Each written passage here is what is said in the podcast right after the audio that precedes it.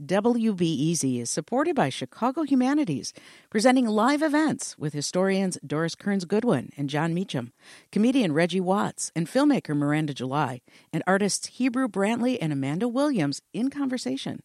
Plus, MSNBC chief correspondent Ali Velshi on small yet powerful acts of courage throughout history.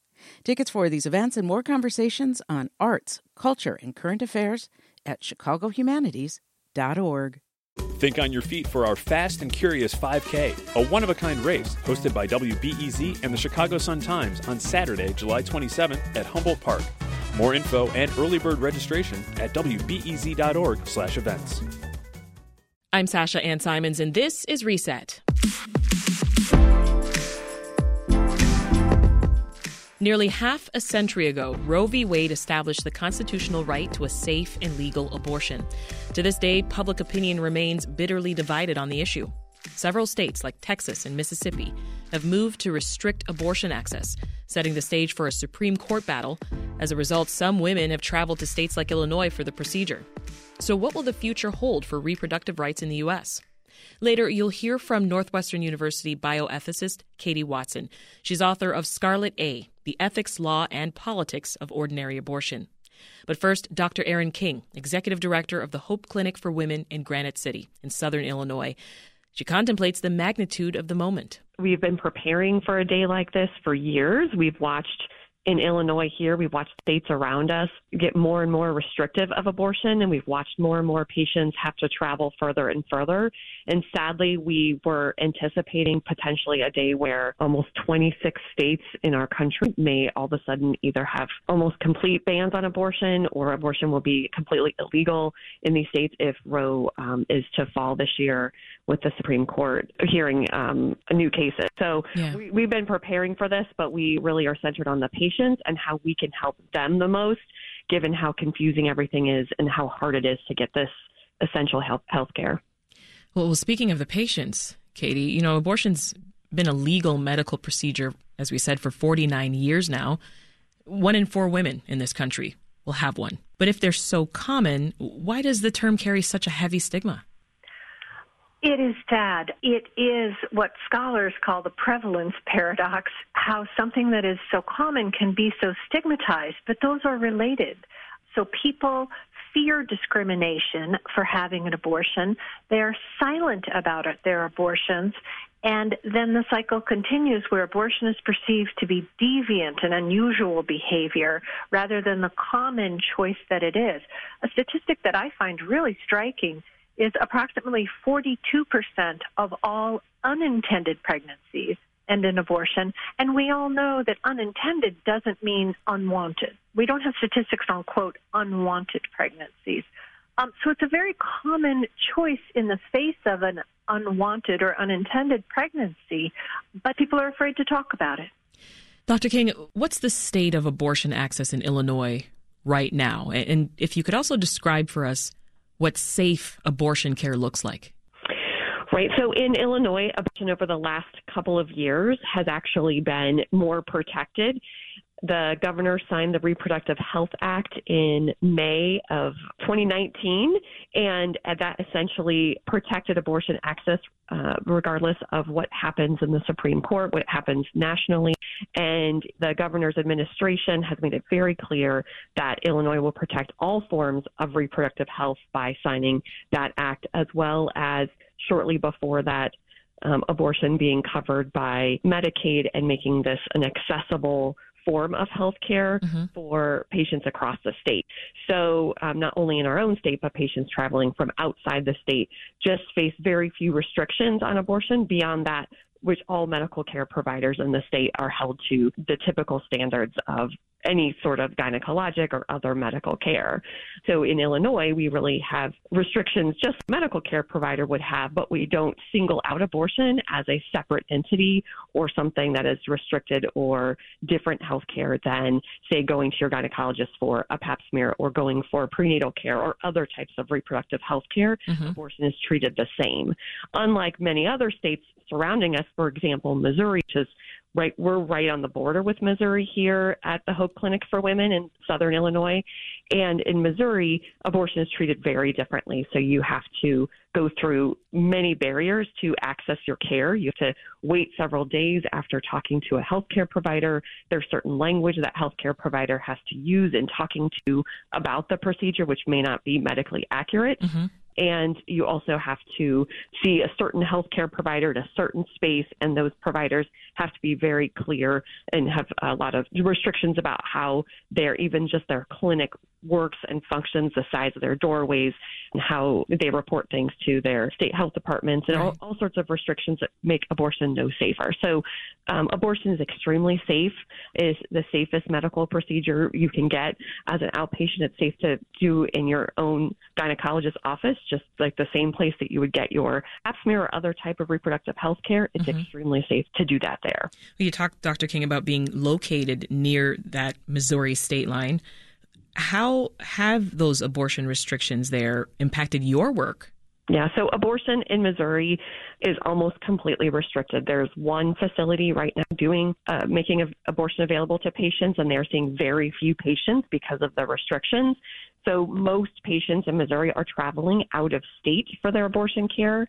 So physically here at the Hope Clinic, we've seen over a 50% increase in patients since 2017 wow. when these restrictions really became much more onerous for the patients. Katie, uh, there's a new poll that says that nearly 70% of Americans oppose overturning Roe v. Wade. Mm-hmm. Uh, but with a, a, conservative majority on the Supreme Court, we know that things could soon change.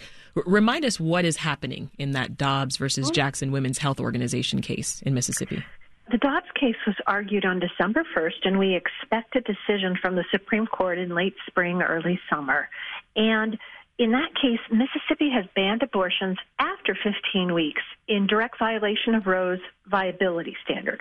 Roe held that women have, and all people capable of pregnancy have a constitutional right to abortion until the fetus could have a reasonable chance at a meaningful life outside the womb. So that means if it was prematurely delivered, doctors have put that about at a 50% chance of survival, which happens around 24 weeks these days. So it is a direct challenge to Roe.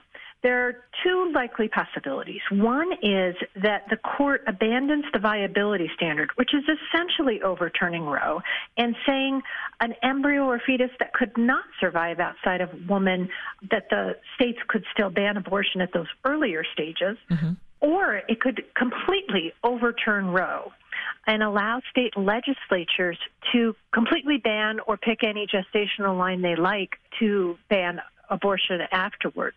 And so for me, Sasha Ann, I think we have to really understand that this is a watershed moment in civil rights.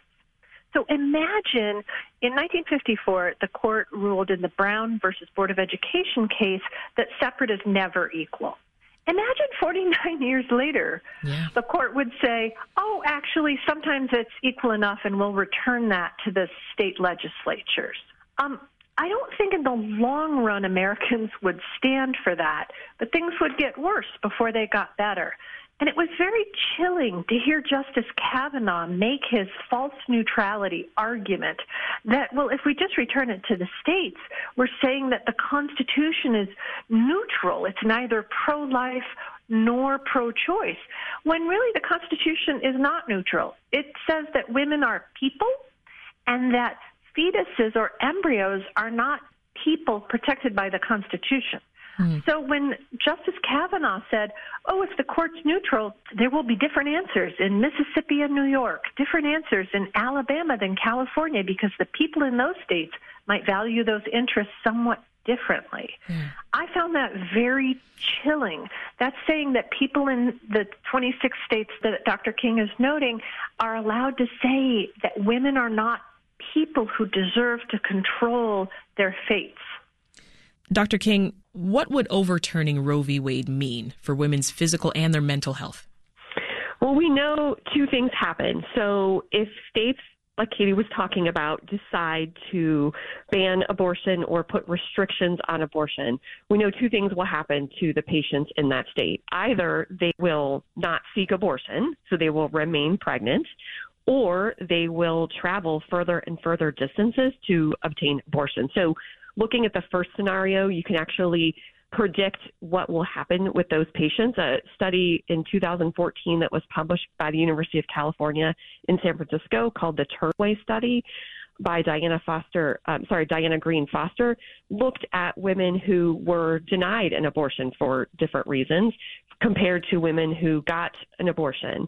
And the women who were denied an abortion, now this is a study that was, you know, 8,000 interview hours, thousands of patients enrolled in this study. But what they found, people who were denied an abortion were actually four times more likely to live in a household that was below the poverty line than their cohort that were able to obtain an abortion. They were three times more likely to be unemployed. They were more likely to be unable to afford like basic housing needs and more likely to stay in touch with violent partners. And this was looking at them over time after yeah. they were denied their abortion. So you can see the outcomes are significant for the people who cannot access abortion. What we also know is a fair number of patients will still access abortion, but they're traveling hundreds of miles outside of their communities. They have to pay for childcare, time off of work.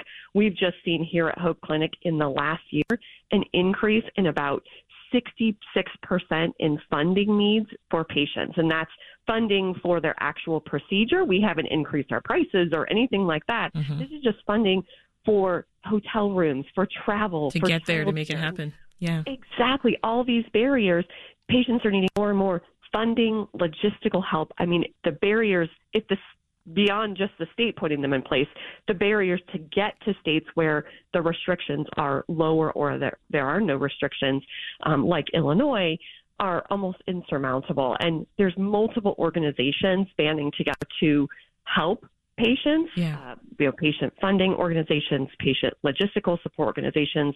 We just started working really closely with a local Planned Parenthood affiliate to help patients organize all these kind of different logistical um, barriers that they have to face. But really, that yeah. is what the patients will. Well, briefly tell me, doctor, what you think the media is missing when we talk about abortion access in this country. I think that what we're missing is that this should be a healthcare procedure or a healthcare visit that you would just walk into your gynecologist office and see them or your family medicine provider and see them for five, ten minutes, maybe have a procedure in their office or take a medication in their office and go home. And what has happened is this has turned into you know patients traveling hundreds and hundreds of miles and we know that this is directly affecting patients that have lower incomes patients of color people that are already having a very difficult time accessing the healthcare system anyway. We are further marginalizing groups of people and saying look your rights are not the same as these other people's rights. Mm-hmm. and we're really i think katie hit the nail on the head saying this is really a civil rights issue. Yeah we're almost out of time, Katie, but I, I want to end with you here as the bioethicist in this conversation. Mm-hmm. Tell us how you're, you're trying to reframe this discussion around the ethics of abortion. I think we have to do a better job of separating out legality and morality. The era of morality laws is over. And so to say that to be pro choice is not to think every abortion is wonderful or you're in favor of it. And in fact, there are many people, I think, who are pro choice in the sense of legality and anti abortion, in mm-hmm. the sense that they think abortion is immoral or something they would never engage in or something they hope others wouldn't. But we live in a pluralistic country where we have to convince each other of our perspective, whether it's religious or our secular moral perspectives, rather than by force of law try to capture people's bodies when we were not able to change their hearts and minds to see the world as we do. And we do this on so many other issues, yet on abortion, um, somehow we struggle more with that. And I think that that is related to the change in women's roles from embracing motherhood and family as well as activities in the economic and public spheres. And um, there are Americans who are scared by that change and mm-hmm. want to turn the clock backwards and are using reproductive rights to do so. I think that's the wrong approach. We've been speaking with Northwestern University bioethicist Katie Watson. She's also author of Scarlet A The Ethics, Law, and Politics of Ordinary Abortion, and Dr. Erin King, Executive Director of the Hope Clinic for Women.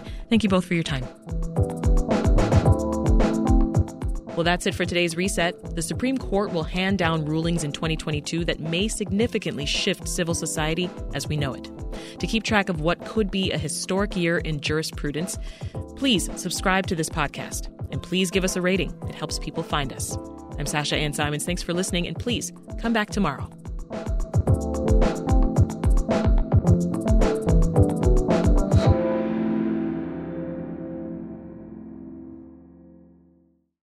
Thanks for listening to the news live on WBEZ and NPR.